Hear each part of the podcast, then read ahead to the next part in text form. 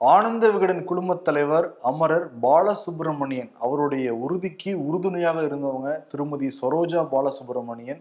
அவங்க காலமாயிட்டாங்க. ஞாயிற்றுக்கிழமை காலமாகியிருக்காங்க. அவங்கள பொறுத்த வரைக்கும் ஐயாவுடைய அனைத்து செயல்களுக்குமே ரொம்ப பக்கபலமாக இருந்து ஆதரவாக இருந்தவங்க. இன்னும் சொல்லப்போனால் அவங்க அன்பு தான் அவங்களுடைய ஒரே தாரக மந்திரம் சிபி. ரொம்ப சப்போர்ட்டிவாக இருந்தவங்க அவங்க. ஆமா அவங்களுடைய ஆன்மா சாந்தியடைய நாம் எல்லோரும் பிரார்த்திப்போம். ஆழ்ந்த இரங்கல்கள். சகோ உயர் சாதி ஏழைகளுக்கான அந்த பத்து சதவீத இடஒதுக்கீடு. அந்த வழக்கு நீண்ட நாட்களாக உச்சநீதிமன்றத்தில் விசாரணையில் இருந்தது இன்னைக்கு வந்து தீர்ப்பு கொடுத்துருக்காங்க. ஐந்து நீதிபதிகள் கொண்ட அமர்வு தான் இந்த வழக்கை விசாரிச்சுக்கிட்டு இருந்தாங்க. மூன்று நீதிபதிகள் செல்லுன்னு சொல்லியிருக்காங்க. ரெண்டு நீதிபதிகள் வந்து செல்லாதான் சொல்லியிருக்காங்க. யார் யார் செல்லும்னு சொல்லியிருக்காங்கன்னா நீதிபதி பேலா திரிவேதி செல்லும் நீதிபதி தினேஷ் மகேஸ்வரி செல்லும் நீதிபதி ஜேபி பர்திவாலா செல்லும். செல்லாதுன்னு சொன்னவங்க நீதிபதி ரவீந்திர பட் அதுக்கப்புறம் தலைமை நீதிபதி யூ யூ லலித். செல்லும் சொல்றவங்க என்ன சொல்றாங்கன்னா சிபி இதுல இது வந்து நம்முடைய அரசியலமைப்பு சட்டப்படியே இருக்கு. அனைவருக்கும் இது பொருத்தமானது. ஏழைகளுக்கான அடுத்த கட்டத்துக்கான ஒரு முக்கியமான ஒண்ணு. நூத்தி மூன்றாவது சட்ட அந்த அம்சப்படி வந்துட்டு இது ஓகே அப்படின்னு அவங்க சொல்லியிருக்காங்க. செல்லாதுன்னு ஏன் சொல்றாங்கன்னா அவங்க ரெண்டு நீதிபதிகள் என்ன சொல்றாங்கன்னா ரெண்டு பேரும் ஒரே மாதிரி கருத்து தான் சொல்லியிருக்காங்க.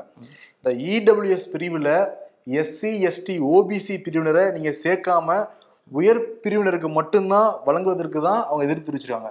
அவங்க முதல்ல ரெண்டு பேருமே E இடபிள்யூஎஸ்க்கு ஓகே தான். அவங்க மத்த எதுவுமே அதுல சேர்க்கல அதனால வேணாம்னு சொல்றாங்க செல்லாதுன்னு சொல்றாங்க. ஆக மொத்தத்துல மூன்று பேர் கொடுத்தனாலே மெஜாரிட்டி வந்து அந்த தீர்ப்பு வந்து செல்லும்னு வந்திருக்கு. வந்திருக்கு. நாடு முழுக்க அந்த தீர்ப்பை வச்சு பல்வேறு விவாதங்கள் வந்து எழுந்திருக்கு. முதலமைச்சர் தமிழக முதலமைச்சர் மு க ஸ்டாலின் என்ன சொல்றாருன்னா சமூக நீதியை வென்றெடுப்பதற்கான நூற்றாண்டு கால போராட்டத்தின் தீர்ப்பு ஒரு பெரிய பின்னடைவு அப்படிங்கிற மாதிரி வந்து அறிக்கையை சொல்லியிருக்காரு. ராமதாசும் எதிர்ப்பு நோக்குல தான் அந்த அறிக்கை வந்து வெளியிட்டிருக்காரு. ஆனா அண்ணாமலை வந்து என்ன சொல்றாருன்னா இந்த தீர்ப்புனால எந்தவித பாதிப்பும் ஏற்பட போறது கிடையாது. எல்லாருக்குமான இடஒதுக்கீடு சரியா தான் நடந்துகிட்டு இருக்கு. இவங்க தொடர்ந்து பாதிச்சுக்கிட்டு இருந்தாங்க. அதனால இவங்களுக்கு இப்ப கிடைக்குதுங்க மாதிரி அவர் ஸ்டேட்மெண்ட் வந்து விட்டுருக்காரு. உண்மை உண்மை. ஆறு மாநிலங்கள்ல ஏழு சட்டமன்ற தொகுதிக்கான இடைத்தேர்தல் நடந்தது. அதோட முடிவுகள் வந்து நேற்று வெளியாச்சு. ஒடிசா அதுக்கப்புறம் மகாராஷ்டிரால ஒரு தொகுதி பீகார்ல ரெண்டு தொகுதி ஹரியானால ஒரு தொகுதி தெலுங்கானால ஒரு தொகுதி போன்ற ஆறு மாநிலங்கள்ல ஏழு சட்டமன்ற தொகுதிகள். இதுல என்னன்னா ஏழுல நாலு வந்து வின் பண்ணிட்டாங்க பிஜேபி ஆளும் பிஜேபி. சென்ட்ரல் ஆளுகின்ற பிஜேபி இதை வந்து ஒரு ட்ரேடரா பாக்குறாங்க. ஏன்னா வரப்போற குஜராத் சட்டமன்றமா இருக்கட்டும் ஹிமாச்சல் சட்ட சட்டமன்றமா இருக்கட்டும் நாங்க ஏழுல நாலு இடங்கள் ஜெயிச்சிட்டோம்ல இனிமேட்டு நாங்க தான் அப்படிங்கிற மாதிரி காலரை தூக்கி விட்டுருக்காங்க. ஆனா மூணுல தோத்துட்டாங்களே. மூணுல தோத்துருக்காங்க ஆனா என்ன சொல்றாங்கன்னா அந்த மாநிலத்துல அந்த கட்சி வெயிட் இப்ப. தெலுங்கானால வந்து டிஆர்எஸ் ஜெயிச்சிருக்காங்க அதே மாதிரி உத்தவ் தாக்கரே அணி தான் ஜெயிச்சிருக்கு மகாராஷ்டிரால. அப்படிங்கிற பட்சத்துல அங்க வந்து பாத்தீங்கன்னா நாங்க தான் இங்க இருக்கோம் நாடாளுமன்ற தேர்தல்ல நாங்க வந்து தயாராயிட்டாங்கன்னு அவங்க சொல்றாங்க. அங்க அவர் ஜெயிச்சதுக்கு இங்கதான் அதுக்கு முன்னாடி கொஞ்ச நாளுக்கு முன்னாடி நீங்க கூட பேசியிருப்பீங்களா அந்த லீக்கான வீடியோஸ் இப்படி பல அரசியல்லாம் உள்ளுக்குள்ள ஓடிட்டு இருக்கு இல்லையா? தெலுங்கானாவில் அப்படி இருந்துமே அதான் காங்கிரஸ்ல இருந்து பாஜகவுக்கு போய் அங்க நின்று இருக்காங்க தெலுங்கானாவில் ஆனா அங்க டிஆர்எஸ் தெலுங்கானா பார்ட்டி அவங்களோட சந்திரசேகர் ராவ் அவருடைய பார்ட்டி ஜெயிச்சிருச்சு. அதனால அவங்கெல்லாம் வந்து இன்னும் கம்பு சுத்துறாங்க. நாங்க எங்க போனாலும் உங்களை அதாவது மோடி அவரை வீழ்த்தக்கூடிய ஒரே சக்தி எங்ககிட்ட தான் இருக்கு. இருக்கு பாத்தீங்க அப்படின்ட்டு இருக்காங்க சொல்றாங்க. ஆனா ஏழுல வந்து நாலு பிஜேபி ஜெயிச்சிருக்கு.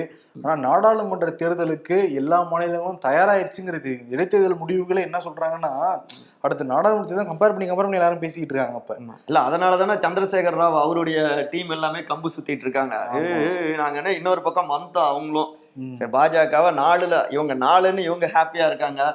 ஏழுல மூணு தோத்துட்டாங்கன்னு எதிர்க்கட்சிலாம் ஹாப்பியா இருக்காங்க. இன்னொரு பக்கம் எதிர்க்கட்சிலாம் இப்படி பிரிஞ்சு இருக்கிறது நமக்கு ஹாப்பியோ ஹாப்பி அப்படின்னு மறுபடியும் பாஜக ஹாப்பி இல்ல இங்க துரைமுருகன்லாம் வெளிப்படையா பேச ஆரம்பிச்சிட்டாரு. நாடாளுமன்ற தேர்தலுக்கு அப்புறம் திமுக மட்டும்தான் இருக்கும் எதிரிகளே கிடையாத மாதிரி பேச ஆரம்பிச்சிருக்காரு. அவர் அதான் அவர் பேசினது ந- திமுக இந்த தேர்தலுக்கு பிறகு நாங்க மட்டும்தான் இருப்போம். அந்த அளவுக்கு நாங்க கஷ்டப்பட்டு வந்திருக்கோம் அப்படின்னு தான் குன்னூர்ல பேசியிருக்காரு.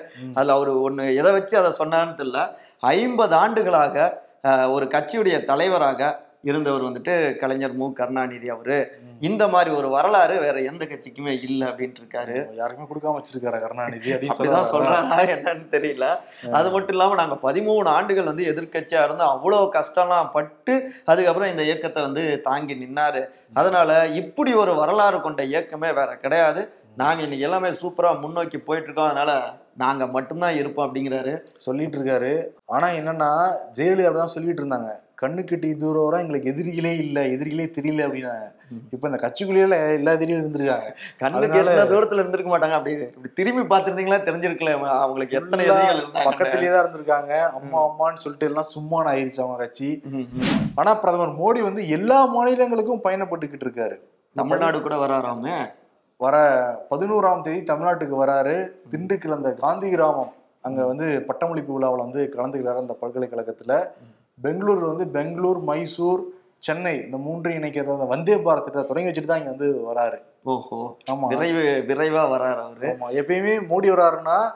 இதுக்கு முன்னாடி எதிர்க்கட்சியா அந்த திமுக என்ன பண்ணுவாங்கன்னா கோ பேக் பண்ணி டென் பண்ணுவாங்கல்ல. இப்ப என்னன்னா அந்த விழாவுக்கு முதல்வர் மு க ஸ்டாலினும் போறாரு அமைச்சர் பெருமக்கள் போறாங்க கவர்னர் வந்து போக போறாங்க. இல்லைங்க புரோட்டோகால்னு ஒண்ணு இருக்கு. முதலமைச்சர் அவர் போய் தானே ஆகணும். சொல்றேங்க. அப்ப என்ன சொன்னாங்க? முதல்வர் போய் கலந்து கூடாதுன்னு சொன்னாங்க எதிர்க்கட்சியா இருந்தப்ப எடப்பாடி பழனிசாமி கிட்ட. ஆளுங்கட்சி ஆயாச்சுல்ல அப்புறம் திமுக எப்படி திமுக நிலை நிறுத்தணும்ல இந்த போட்டி கட்சியே இருக்கு ஆட்சிக்கு வர்றதுக்கு முன்னாடி ஒண்ணு ஆட்சிக்கு வந்ததுக்கு முன்னாடி ஒண்ணுங்கிற ஒரு ஸ்டாண்டு தானே எல்லா கட்சியுமே இப்படிதான் காட்சிகளை மாத்திட்டு இருப்பாங்க. ஆனா இன்னொரு பக்கம் பாருங்க நாங்க வந்து இதுல சித்தாந்தங்கள்ல கரெக்டா தானே இருக்கும் அப்படின்னு திமுக அரசாங்கம் சொல்லிட்டு இருக்காங்க இப்ப ஆர்எஸ்எஸ் பேரணி நீதிமன்றம் பாத்தீங்கன்னா பல இடங்கள்ல வந்துட்டு பல கேள்விகள்லாம் கொடுத்திருந்தாங்க. பேரணி நடத்துறதுக்கு என்ன இதெல்லாம் எங்களுக்கு விளக்கம் கொடுங்க அதுக்கப்புறம் பண்ணுங்கன்னு. ஒத்தி வச்சிருந்தாங்க. ஆனா ஏற்கனவே வாங்கின ஒரு அனுமதியின் அடிப்படையில கடலூர்ல ஆர்எஸ்எஸ் பேரணி பொதுக்கூட்டம் அரங்கேறி இருக்கு சிபி எந்த ஒரு பஞ்சாயத்தும் இல்ல. காமா போயிட்டு காமா வந்திருக்காங்க. என்ன பண்ணுவாங்க? உச்சநீதிமன்றம் இதே வந்து காமிப்பாங்க. பாத்தீங்கன்னா நாங்க அமைதியான வழியில தான் பேரணி நாங்க போயிருக்கோம். அதனால எல்லா இடங்கள்லயும். பொதுமக்கள் இருக்கிற இடத்துல சாலைக்கு அனுமதி வேணும்னு கேட்பாங்க ஆர்எஸ்எஸ் ஆனா உறுப்பினர் கார்டெல்லாம் கேட்டிருந்தாங்க. அதெல்லாம் உறுப்பினர் கார்டு சொல்லுங்க. யார் தலைவர்? என்ன பண்ண போறீங்க? ஏது பண்ண போறீங்க? அப்படின்னு ஒரு எக்ஸாமே வச்சிருந்தாங்கல்ல. அத்தனைக்கும் பதில் சொல்லுவாங்களான்னு தெரியல. ஆனா எல்லாமே இது நாடாளுமன்ற எலெக்ஷன் நோக்கி தான் பிரதர் நகருது. திமுக என்ன முடிவு எடுத்திருக்காங்கன்னா ரெண்டாயிரத்தி பத்தொன்பது எலெக்ஷன்ல இருபது தொகுதி திமுக அடுத்த கட்சி இருபது தொகுதி கூட்டணி கொடுத்துட்டாங்க. அதுல பத்து தொகுதி வந்து காங்கிரஸ் கொடுத்தாங்க. மீதி ரெண்டு ரெண்டா பிரிச்சு விசிகேக்கு ஒண்ணு அப்புறம் கம்யூனிஸ்ட்டுக்கு ரெண்டு இன்னொரு கம்யூனிஸ்ட் கம்யூனிஸ்ட்டுக்கு ரெண்டு இந்த மாதிரி வந்து பத்து பிரிச்சிருந்தாங்க. காங்கிரஸுக்கு பத்து இவங்க இருபது. ஆனா இப்ப என்ன பிளான் பண்ணிருக்காங்கன்னா முப்பது தொகுதி டிஎம்கேக்கே வச்சுக்க போறாங்களாம். மீதி இருக்க பத்து தொகுதியில அஞ்சு தொகுதி காங்கிரஸ் கொடுத்துட்டு இன்னொரு அஞ்சு தொகுதி கூட்டணி கட்சிகள்லாம் பிரிச்சு பிரிச்சு கொடுத்துலாங்கிற எண்ணத்துல இருக்காங்களாம். என்னன்னா தேசிய அளவுல திமுக ரொம்ப ஸ்ட்ராங் ஆகணும்னா நம்ம உதயசூரியன் சின்னத்துல நின்று நிறைய இடங்கள்ல ஜெயிச்சிருக்கணும். அப்பதான் நம்ம வந்து நாடாளுமன்றத்துல புதிய நாடாளுமன்றத்துல போக போறாங்கல்ல. அப்ப நம்ம வெயிட்டா இருப்போம். நமக்கு ஒரு அலுவலகம் அலுவலகம் நமக்கு ஒரு ஆபீஸ் கிடைக்கும்ல. ஆபீஸ் கிடைக்கும். அதனால வந்து நம்ம முப்பது வகையில நிக்கலாங்கிற எண்ணத்துல டிஎம்கே இருக்கு முக்கியமா ஸ்டாலின் இருக்காராம். அதுக்கு எதுக்கு? நாடு முழுக்க இருக்கக்கூடிய எல்லா தொகுதிகள்லயும் வந்துட்டு கட்சி ஓபன் பண்ணோம்னா ஆட்டோமேட்டிக்கா போலாம்ல? சந்திரசேகர ராவ் அப்படித்தானே பண்ணாரு? தன்னுடைய பார்ட்டியை தேசிய பார்ட்டின்னு மாத்தினாருல்ல? இப்ப இவங்க மாதம் சொல்றீங்களா? தேசிய திமுக. இல்ல, தேசிய திராவிட முன்னேற்ற கழகம் அது அப்படி வச்சு- தேமுதிக மாறிடாது. அப்படி வேற எப்படி ஏதாவது சரி ஏதாவது புதுசா பேர் வைப்பாங்க. நாங்கள் ஊபியில போயிட்டு பேசுவோம் நாங்கள் பீகாரில் போய் பேசுவோம்னு சொல்லிட்டு பேச முடியாது ஹிந்தியில பேசணும்ல. இல்ல இல்ல இங்கிலீஷ் இருக்குல்ல இல்ல தமிழ் தமிழ் தானே அவங்களுக்கு ஹிந்தி தெரியும். அவங்களுக்கு இங்கிலீஷ் தெரியணும்ல ஊப்பில இருக்கவங்களுக்கு. குஜராத்ல இருக்கிறவங்களுக்கே மை நேம் இஸ் பெருசா தெரியாதாங்க ஓ அப்படியா? மை நேம் இஸ்ன்னே தெரியாது. ஆமா அந்த ஐஎல் டெஸ்ட் எக்ஸாம்ல தான் வெளியே வந்துச்சு எட்ட வெளிச்சமா? கரெக்ட் கரெக்ட் ஆனா அவங்க மட்டும் இங்க வந்து அவங்க மொழியில பேசிட்டு போவாங்களாமா? சரி எங்கேயோ நம்ம போறோம். ஓகே மொழி பிரச்சனை வேணா. இந்த தொகுதி பங்கீடு மட்டும் பேசி தொகுதி இதுல இங்க நீங்க நீங்களே அப்படி ஆளுங்கட்சி. இப்பதான் வந்து பதினெட்டு மாசம் ஆகுது. நீங்களே இவ்வளவு யோசிச்சீங்கன்னா அப்புறம் நாங்க என்ன சும்மாவா பத்து வருஷம் நாங்க ஆட்சியில இருந்தோம் அப்படிங்கிறாரு எடப்பாடி. அவருக்கு வந்துட்டு கூட இருக்கவங்க கிட்ட கம்பு சுத்துறதே பெரிய பஞ்சாயத்தா ஓடிட்டு இருக்கு. இருந்தாலும் நம்ம எல்லாம் திட்டம் போடணும் அப்படின்னு ரெண்டாயிரத்தி இருபத்தி நாலுல. அதிமுக தலைமையில தான் கூட்டணி அதே டைம்ல சட்டமன்ற தேர்தலும் வரும் நம்ம ரெண்டுலயும் சூப்பரா ஜெயிக்கலாம் அதனால இப்பயே வேலை பாருங்க அப்படிங்கிறாரு இதுல இருந்து அவர் என்ன சொல்றாருன்னா நீங்க அதாவது திமுக உங்களை சொல்ல. திமுக முப்பது பத்துன்னு பிளானை போட்டா இங்க எதுவா இருந்தாலும் சரி அது பத்தா இருந்தாலும் அஞ்சா இருந்தாலும் நாங்க தான் கொடுப்போம். அப்படிங்கறதா இவர் பிளானா இருக்கு. யாருக்கு? பாஜகவுக்கு குட்டு வைக்கிறாரு. குட்டு வைக்கிறாரு. ஆனா அண்ணாமலையும் ஏத்துக்கிட்டாரு அதை. இல்ல எங்க கூட்டணி வந்து அதிமுக தலைமையில தான் இருக்கும். அதை நானே ஏத்துக்கிறேன். அண்ணாமலை வந்து சரண்டர் ஆகிட்டாரு ஆனா எடப்பாடி என்ன சொல்லிட்டு இருந்தாருன்னா நாடாளுமன்றமும் சட்டமன்றம் ஒரே இடத்துல வரப்போது தயாரா இருக்கணும்லாம் சொல்லிட்டு இருந்தாரு. இப்ப அவர் வந்து நாடாளுமன்றம் அதற்கு பிறகுதான் சட்டமன்றங்கிறத யோசிக்கிறாரா? இல்ல அப்படி யோசிக்கல. அவருமே நாடாளுமன்றமும் சட்டமன்றமும் ஒரே டைம்ல தான் வரும். ரெண்டாயிரத்தி இருபத்தி நாலுல. அதனால தயாரா இருங்கன்னு தான் சொல்லிட்டு இருக்காரு. எப்ப வந்தாலும் நாம தயாரா இருப்போம் தயாரா இருப்போங்கிறாரு. கூட்டெல்லாம் போட்டுட்டு இருக்காரு. இப்பதாங்க வந்திருக்காரு. இவ்வளவு நாளா சைலண்டா இருந்தாப்புல. ம். கூட்டம்லாம் போறாரு ஓகே. ம். அவர் தான் ரெண்டு ஆணையம் அமைச்சாப்புல. ரெண்டு ஆணையத்தோட அறிக்கையும் வெளியே வந்திருக்கு. இது வரைக்கும் வாயை திறக்கவே இல்லையே மனுஷன். எப்படி திறப்பாரு? இல்ல ஆறுமுகசாமி ஆணையத்துல தான் வந்து அவருடைய பங்காளி அன்பின் சகோதரர் விஜயபாஸ்கர் அவருடைய பெயர் அப்படிலாம் வந்து பல விஷயம் வருது. சரி விஜயபாஸ்கர் பேர் இருக்குங்க அதுல. முக்கியமா சசிகலாவுக்கே வச்சிருக்காங்களே எங்க ஒரு செக். சசிகலாவுக்கும் ஓபிஎஸ்க்கும் ஒரு பெரிய செக் இருக்குல்ல இடத்துல? எதிரியை எதிர்க்க வேண்டும் என்றாலும். சகோதரரை காப்பாற்றணும்னு இருக்குல்ல அதனால கைகள் இல்லையேங்க கட்டப்பட்டிருக்கீங்க நாலு பேர் மாதிரி புகார் சொல்லியிருக்காரு ஆறுமுகசாமி. ராதாகிருஷ்ணன் ஃபுல்லா டிஎம்கே சப்போர்ட்டுங்கிறது தெரியும். ஏன்னா முரசொலியிலேயே ராதாகிருஷ்ணன் பேர் எழுதவே இல்லை. அந்த ஆணையம் வந்தப்ப. மீதி ரெண்டு பேரும் சசிகலா ஓபிஎஸ். விஜயபாஸ்கர் மட்டும் தானே அந்த சைடு இருக்காரு? எதிர்த்து பேசுறதுக்கு என்ன பயம் அவருக்கு? இல்ல அவர் ஒரு துரியோதனன் கர்ணன் அந்த மாதிரி ஏதாவது இருப்பாங்க. என்னத்தையும் உருட்டுறாப்புல மனுஷன். ஏதாவது உருட்டியாவது பேசலாம் பட் பத்தி வாயை திறக்கலாம் தான் பெரிய கேள்வியா இருக்கு. எரிமலைகளால் இமயங்களை ஒன்றும் செய்துவிட முடியாது. சிலந்தி வேடம் போட்டு வரும் மூட்டை பூச்சிகளே. உங்களுக்கு என்ன பயமா? அப்படின்னு கம்பு சுத்தி இருக்காங்க ஆக்ரோஷமா. எத்தனை டைம் கம்பு சுத்துவாங்கன்னு தெரியல. நீங்க இன்னைக்கு ஷோலே பல டைம் கம்பு சுத்திக்கிட்டு இருக்கீங்க. ஓகே என்னடா சில தினங்களுக்கு முன்னாடி ஒரு பக்கம் வந்து தமிழக ஆளுநரையும் தெலுங்கானா ஆளுநரையும் விமர்சிச்சு கட்டுரை எழுதப்பட்டிருந்தது. அப்பவே வந்து பதில் சொல்லுவாங்கன்னு வந்து நினைச்சோம். அதே மாதிரி வந்து தமிழிசைக்கா பதில் சொல்லிருக்காங்க வந்து எரிமலைகளை இமயங்களை வந்துட்டு ஒண்ணுமே பண்ண முடியாது. நாங்க வந்து இமயம் அவங்க. இமயங்கிறாங்க. எழுத்தாளர் இமயம் தான் ஞாபகம். அதுக்கு இப்ப திரும்பி பதில் சொல்லியிருக்கு சிலந்தி வந்து பதில் சொல்லியிருக்காங்க. எரிமலைகள் வந்து ஒன்றும் பண்ண முடியாதுன்னு சொல்லியிருக்காங்கல்ல நாங்கள் இமயம்னு சொல்லியிருக்காங்கல்ல அது என்ன சொல்லியிருக்காங்கன்னா ஏதாவது பிரச்சனை வந்துச்சுன்னா நத்த வந்து ஓட்டுக்குள்ள போய் வந்து ஒளிஞ்சுக்கும். அந்த ஓட்டு நத்த மேல இருக்கும்ல அதை வந்து சில பேர் இமயம் நினைச்சுக்கிட்டு இருக்காங்க நசிக்கிறோம் பாத்துக்கோங்கிற மாதிரி இல்லையே நத்தையை பொறுத்த வரைக்கும். அது வந்து ஒரு இமயம் தானே ஓடு. அதுவும் மடுக்கள் வந்து எப்பயுமே மலையா கிரதிக்குது. மக்களுக்கு தெரியும் எது மடு எது மலைங்கிறது. ஆனா இவங்க சொல்றாங்களே எங்ககிட்டயும் மழை இருக்குல்ல? அண்ணாமலை சொல்றாங்களா? சொல்ல மாட்டாங்கல்ல. ஆனா என்னன்னா மொகரம் பண்டிகையில எப்படி வந்து ஒருத்தர் தன்னைத்தானே அடிச்சுப்பாங்களோ ம். அதே மாதிரி அரசியல் அரசியல் புரிதல் இல்லாம எல்கேஜி அரசியல் எல்கேஜி மனப்பான்மையில இருக்காங்க தமிழிசை. ஒரு ஆளை வந்து அரசியல் பேசக்கூடாதுங்கிறது கூட தெரியாம இருக்காங்க. அவங்கவுங்களே அடிச்சுக்கிற மாதிரி இவங்களே அடிச்சுக்கிட்டு இருக்காங்க. அப்படின்ட்டு அவ்வளவு காண்டாயி வந்துட்டு பேசியிருக்காங்க. அது எதுக்குன்னா ஒரு வார்த்தை சொல்லியிருக்காங்க. அதுல தான் இவ்வளவு கோவம் மாட்டேங்குது. தினம் தினமும் அஞ்சும் தென்னாலி திரைப்பட கதாநாயகன் போல நிழலுக்கு அஞ்சி அஞ்சி அடிக்கடி கவர்னரை பற்றி பக்கம் பக்கமாக கற்றி எழுதுறீர்கள் அப்படிங்கிறாங்க. தென்னாலி படத்துல அவர் எப்படி வருவாரு? கமல் அவரு? பயம் நின்றால் பயம் உட்கார்ந்தால் பயம் மாதிரி கவர்னர் என்றால் பயம் கவர்னர் அறிக்கை என்றால் பயங்கிற மாதிரி தமிழிசை நினைச்சுக்கிட்டாங்க போல. நினைச்சுக்கிட்டாங்க அதுக்கு ஆனா கடந்த ஒரு வருடங்களாக. முரசொலிக்கும் தமிழிசைக்கும் தான் ஒரு பெரிய வார் வந்து போய்கிட்டு இருக்கு. முக்கியமா சிலந்திக்கும் தமிழிசைக்கும் கவர்னர் தமிழிசைக்கும்? ஆக மொத்தத்துல தமிழ் விளையாடுது எரிமலை இமயம் நத்தம் மடு மலை அப்படின்ட்டு. இல்ல ரொம்ப சுவாரஸ்யமா இருக்குங்க. அது உங்களுக்கு சுத்துறதுக்கு. நல்லா அடிக்க சட்டை போட. இல்லைங்க அந்த தமிழ் வார்த்தை இருக்குல்ல. எரிமலைன்னு சொன்னா அவங்க இமயம்னு சொல்றது இவங்க வந்து அது ஓட்டுடைய நத்ததான்னு சொல்றது. ஒரு ஆக்கப்பூர்வமான அரசியலா வந்து தெரியுதா இல்லையா. தரம் தாழ்ந்து போகாம ஒரு கருத்தியல் ரீதியான முதல்ல நிச்சயம் வந்து வரவேற்கலாம். அந்த மாதிரி இல்ல இவங்க இல்ல பண்றது உண்மை. அதனால வந்துட்டு படிக்கிறவங்களுக்கு ஒரு அழகான ஒரு கவுண்டர் நம்ம கொடுக்கணும். நம்மளும் அப்படின்னு வந்துட்டு தோணும் இல்லையா? முதல்ல தமிழ் தான் விளையாடுது. சிலந்திக்கிட்டையும் தமிழிசைக்கிட்டையும். ஓகே.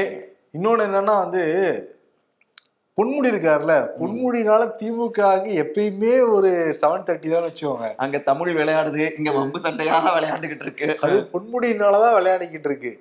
இப்ப வந்து விழுப்புரத்துக்கு போயிருக்காரு பிரதர் நீதிமன்றத்துக்கு. விழுந்துட்டாரு. சொத்து- குவிப்பு வழக்கு. அவர் மேல நடந்துகிட்டு இருக்கு. அவருடைய மனைவி கூட போய் ஆஜராயிருக்காரு. திருப்பி வந்து அவர் வந்து நீ நிருபர்கள் வந்து போட்டோ எடுக்க முயற்சி பண்ணிருக்காங்க. நிருபர்களை பார்த்து யோ போங்கயா அப்படிங்கிற மாதிரி கோபம் வந்து பேசியிருக்காரு. இவருக்கு இந்த யோ அவர் பொன்முடியில் இருக்கிறதே ஒன்று வந்து பயன்படுத்துவாப்புல மக்கள்கிட்ட. இதுக்கு முன்னாடி பயன்படுத்தினாரு. இதுக்கு முன்னாடி ஓசி அப்படின்னு வந்து பயன்படுத்தினாரு. இவருக்கு வேற எங்கேயுமே அல்ற இல்லைங்க. இவர் வாயில் தாங்க ஃபுல் செவன் தேர்ட்டி வந்து குடியிருக்கு. ஆனா உயர்கல்வித்துறை அமைச்சர் படி படின்னு சொல்ல வேண்டிய அமைச்சர் இப்ப அவரு தான் வந்துட்டு தன்னை பார்த்தே படியே படின்னு படிக்கணும் மாட்டேங்குது. ஆனா நாங்க எங்களுடைய இயல்பா நாங்க அப்படிதான் பேசுறோம். ஊர் வழக்கப்படி அப்படிதான் ஜாலியா பேசுறோம்னு சொல்லிடுவாங்க. ஊரடங்கப்படி பேசினாதான் அப்புறம் ஏன் வந்து பொதுக்குழுவுல மு க ஸ்டாலினே மேடையில் நின்று நீங்க பேசுற சில வார்த்தைகளால என்னால தூங்க முடியாம தூங்கி எழுந்திருக்க. விடுங்கப்பா சாமிகளா. என்னால முடியல அப்படிங்கிற. ஆமா. எப்படி வந்து அங்க திமுக தொடர்ந்து விமர்சனம் பண்ணிட்டு இருந்தாங்க. அவங்க வந்து வாரிசு அரசியல் இல்ல இல்லைன்னு சொல்லிட்டு இருக்காங்க. ஆனா நிறைய வாரிசுகள்லாம் இருக்காங்க. அதெல்லாம் தாண்டி என்னன்னா அமித்ஷா மகன் ஜெய்சா என்ன பண்ணிக்கிட்டு இருக்காரு? அப்போடைய செல்வாக்குல தானே அந்த பிசிசிஐ தலைவரா வந்து இருக்காரு அப்படின்லாம் விமர்சனம் வச்சுக்கிட்டு இருந்தாங்களே. இப்ப என்னன்னா பொன்முடியோட மகன். இளைய மகன் அசோக் சிகாமணி வந்து தமிழ்நாட்டுடைய கிரிக்கெட் வாரிய தலைவரா வந்து நியமிச்சிருக்காங்க. தேர்தலில் தான் போட்டிட்டு தான் நியமிப்பாங்க. பட் வந்து சோலோவா எதிர்த்து போட்டிட்டு வாபஸ் வாங்கியிருக்காரு. அதனால வந்து ஜெயிச்சிருக்காரு மனுஷன். அப்புறம் துரைமுருகன் அவர் சொன்ன மாதிரி தான் ஐம்பது ஆண்டுகளாக இப்படியான ஒரு வரலாறு கொண்ட கட்சி. ஆக எதுவும் இல்லை அப்படிங்கிறது? தான் ரெண்டாயிரத்தி பத்தொன்பதுல இருந்து துணைத் தலைவராக இருந்தார் பிரதர். அந்த ஸ்ரீனிவாசனுடைய மருமகள் ரூபா தான் தலைவராக இருந்தாங்க. அவங்க விலகினதுனால இப்போ வந்து அசோக் சிகாமணி வந்து. தலைவராக மாறி இருக்காரு. இவருக்கு வந்து ஜெய்சாவுடைய ஆதரவுமே இருக்கான் பாத்தீங்களா? அரசியல் எப்படி இருக்குன்ட்டு? இப்படி ஆதரவு வச்சுப்பாங்க. வெளியில கேட்டோம்னா ஏங்க ஒரு திராவிட இனத்தை சார்ந்தவர் அந்த உயர்ந்த பதவிக்கு வரக்கூடாதா? அப்படிங்குவாங்க. சரி எத்தனை குடும்பத்தை சேர்ந்தவங்க எளிய மக்களை அந்த மாதிரியான பதவியில கொண்டு வந்து வச்சீங்கன்னா அப்படின்னா நாங்கள் யாரும் வாரிசு அரசியல் செய்வதில்லை. திறமையின் அடிப்படையில். என்னன்னா அவருடைய மூத்த மகன் கௌதம சிகாமணி வந்து கள்ளக்குறிச்சியோட எம்பியா இருக்காரு. இவர் வந்து கிரிக்கெட் வரைய தலைவரா இருக்காரு. பாத்துக்கோங்க. கேட்டா வாரிசு அரசியல் இல்ல அப்படின்னு சொல்லுவாங்கல்ல. சின்ன குடும்பமா போயிடுச்சு. இல்லைன்னா மத்த பதவியிலயும் வந்துட்டு உட்கார வச்சிருப்பாரு எல்லாரையும். மொத்தத்துல இங்க எப்படி இருக்கு? இன்னொரு பக்கம் பாத்தீங்கன்னா எனக்கு இதெல்லாம் பாக்குறப்ப இன்னைக்கு ஒரு முக்கியமான நாள் சிபி. நவம்பர் ஏழாம் தேதி. ரஷ்யா புரட்சி வெடிச்ச நாள். இப்படி வாரிசு அரசியல்ல இருந்து பெரிய அதாவது ஒரு அடக்குமுறை ஏவிட்டு இருந்த ஜார் மன்னராட்சிக்கு எதிராக. சாதாரணமா இருக்கக்கூடிய மக்கள்லாம் கொதித்து எழுந்து புரட்சி செஞ்சு ஜெயிச்ச ஒரு சூப்பரான டே. அதுல தான் இவ்வளவு விஷயமும் பேசிட்டு இருக்கோம். இன்னைக்கு இன்னொரு முக்கியமான தினமும் கூட அப்படியா? அளவள்ளியப்பா அவருடைய நூறாவது பிறந்த தினம் இன்று. குழந்தை கவிஞர் அவர் பிரதமர் மோடிய வாழ்த்துலாம் வந்து தெரிவிச்சிருக்காரு. நம்ம வந்து மாம்பழம் அந்த பாட்டெல்லாம் சின்ன வயசுல பாடியிருப்போம்ல. மாம்பழமா மாம்பழம் தித்திக்கும் மாம்பழம் மல்கோவா மாம்பழம்னு வருவோம்ல சின்ன வயசுல ரைம்ஸ் எல்லாம் பாடியிருப்போம் அதே. தான் நான் வேணா நான் வேற பாட்டு நினைச்சிட்டேன். மாம்பழமா மாம்பழம் சேலத்து மாம்பழம். இவர் உயர்ந்த கவிஞருங்க அப்படி ஏங்க, சேலத்து மாம்பழங்கிறது வந்து உயர்வு இல்லையா? நீங்க சேலத்துக்காரனால அதை எடுத்துட்டு வரீங்களா? அப்படித்தான். தளபதி பாட்டினாரு அப்படின்னு சொன்னேன். சரி ரைட் நீங்க விடுங்க உலக நாயனுடைய பிறந்த தினம் கூட. ஆமா ஆமா ஆமா நவம்பர் ஏழாம் தேதி. ஸோ அவங்களும் ஒரு செம்ம ஹாப்பியா இருந்துட்டு இருக்காங்க நிறைய அப்படியே சினிமா அதுலாம் ரொம்ப ஸ்பீடா பயணிக்க தொடங்கிட்டாரு. அதே ஸ்பீடோட நீங்க இந்த பொலிட்டிக்கல் பக்கமும் வாங்க தலைவரே ஆண்டவரே வாங்க அது வேணாண்டு தாங்க அந்த சைடு இன்னும் ட்ராக் வேகமா ஓட்டிக்கிட்டு இருக்காரு. அது அது ஒரு பக்கம் இதுவும் வராரு. இப்ப நிறைய பேசியிருக்காரு. நிறைய நற்பணிகள் செய்யணும் மக்களுக்கு செய்யணும்லாம் சொல்லியிருக்காங்க. எனவே அவருக்கும் நம்முடைய வாழ்த்துக்களை தெரிவிச்சுக்குவோம் சிபி. நிச்சயமா. ஃபேஸ்புக் ப்ரொஃபைல் பிக்சர் அப்படி நீட்டாக இருக்காங்க டக்கெல்லாம் பண்ணிட்டு. அடுத்து இன்ஸ்டாகிராமில் வந்து அப்படியே ஜாலி மூல இருக்காங்க. வாட்ஸ்அப் டிபியில் கோட் ஷூட் போட்டிருக்காங்க. மாதிரி. ரியல் லைஃப்ல வந்து என்ன மாதிரி? செத்ததுக்கு அப்புறம் நரகத்துக்கு போகும்னு சொல்லுவாங்க. எனக்கு என்னமோ வேற எங்கேயோ செத்து தான் இந்த பூமிக்கு வந்து இருக்கிற மாதிரியே ஒரு ஃபீலிங்கு நிறைய பேருக்கு அந்த ஃபீலிங் இருக்கும். வாக்களிக்க செல்லும் போது பாஜக வேட்பாளரை நினைக்காதீர்கள். என்னையும் தாமரையும் நினைத்து கொள்ளுங்கள். அப்படின்னு மோடிஜி. சொல்லியிருக்காரு. சோழி முடிஞ்சு போ. ஜெயலலிதாவின் மரணத்தில் திமுக அரசியல் செய்தால் மாட்டிக்கொள்வார்கள் டிடிவி தினகரன். யாரு மாட்டிக்குவாங்கன்னு சொல்ல மாட்றாரு. ஸ்டாலினும் எடப்பாடி பழனிசாமி நாடாளுமன்ற தேர்தலுக்கு ஆரம்பம் விட்டாங்க எடப்பாடி வெளிப்படையா மேடையிலேயே சொல்லிட்டாப்புல. நாங்க தான் கூட்டணி எங்க தலைமையில கூட்டணிட்டாரு இவங்களும் அப்படியே டீல் பண்ணிக்கிட்டு இருக்காங்க. அதனால ஆரம்பிக்கலாமா? ரெண்டாயிரத்தி இருபத்தி நாலு ரெண்டாயிரத்தி இருபத்தி நாலுலயே வந்து அஸ்திவாரம் போட ஆரம்பிச்சிருக்கு ரெண்டு கட்சியுமே. ரெண்டு கட்சியும். ஆனா அதே வேகத்தை பப்ளிக் வந்துட்டு மக்களுக்கு வந்து சப்போர்ட் பண்ற விஷயத்துல இறங்கி களமாறதுல காமிச்சா ஓகே இங்க வந்துட்டு ஏடிஎம்கே இவங்களை குறை சொல்லிக்கிட்டே இருக்காங்க. நீங்க வந்து மழை வெள்ளத்துல ஒண்ணும் செய்யல அப்படின்னு டிஎம்கே நீங்க பத்தாண்டு என்ன செஞ்சீங்கன்னு கேட்டுட்டு இருக்காங்க அவங்க அதுக்கு பின்னாடி போயிட்டாங்க. நீங்க மேயரா இருந்தப்ப என்ன செஞ்சீங்க? உள்ளாட்சித்துறை அமைச்சரா இருந்தப்ப என்ன செஞ்சீங்கன்னு கேட்க ஆரம்பிச்சிட்டாங்க. இப்பெல்லாம் கேட்கறதுக்கு பதில் ரெண்டு பேரும் சேர்ந்து ஓகே நான் ஒரு ஏரியாவை சரி பண்றேன் நீங்க ஒரு ஏரியாவை சரி பண்ணுங்க வாங்க இணைஞ்சு பண்ணலாம்னா அதுதான் பேரறிஞர் அண்ணா அவர்கள்லாம் சொல்லி கொடுத்த அரசியல். அவரோட படத்தை வச்சுக்கிட்டு சரி ஓகே. இப்படி ஆரம்பிச்சா நல்லது. ஆனா நீங்க எப்படியோ ஆரம்பிக்கிறீங்க. ஆமா ஆரம்பிக்கலாமா? தேர்தலுக்கான ஆரம்பம் தான் அது. விடைபெறுகிறோம். நன்றி. வணக்கம்.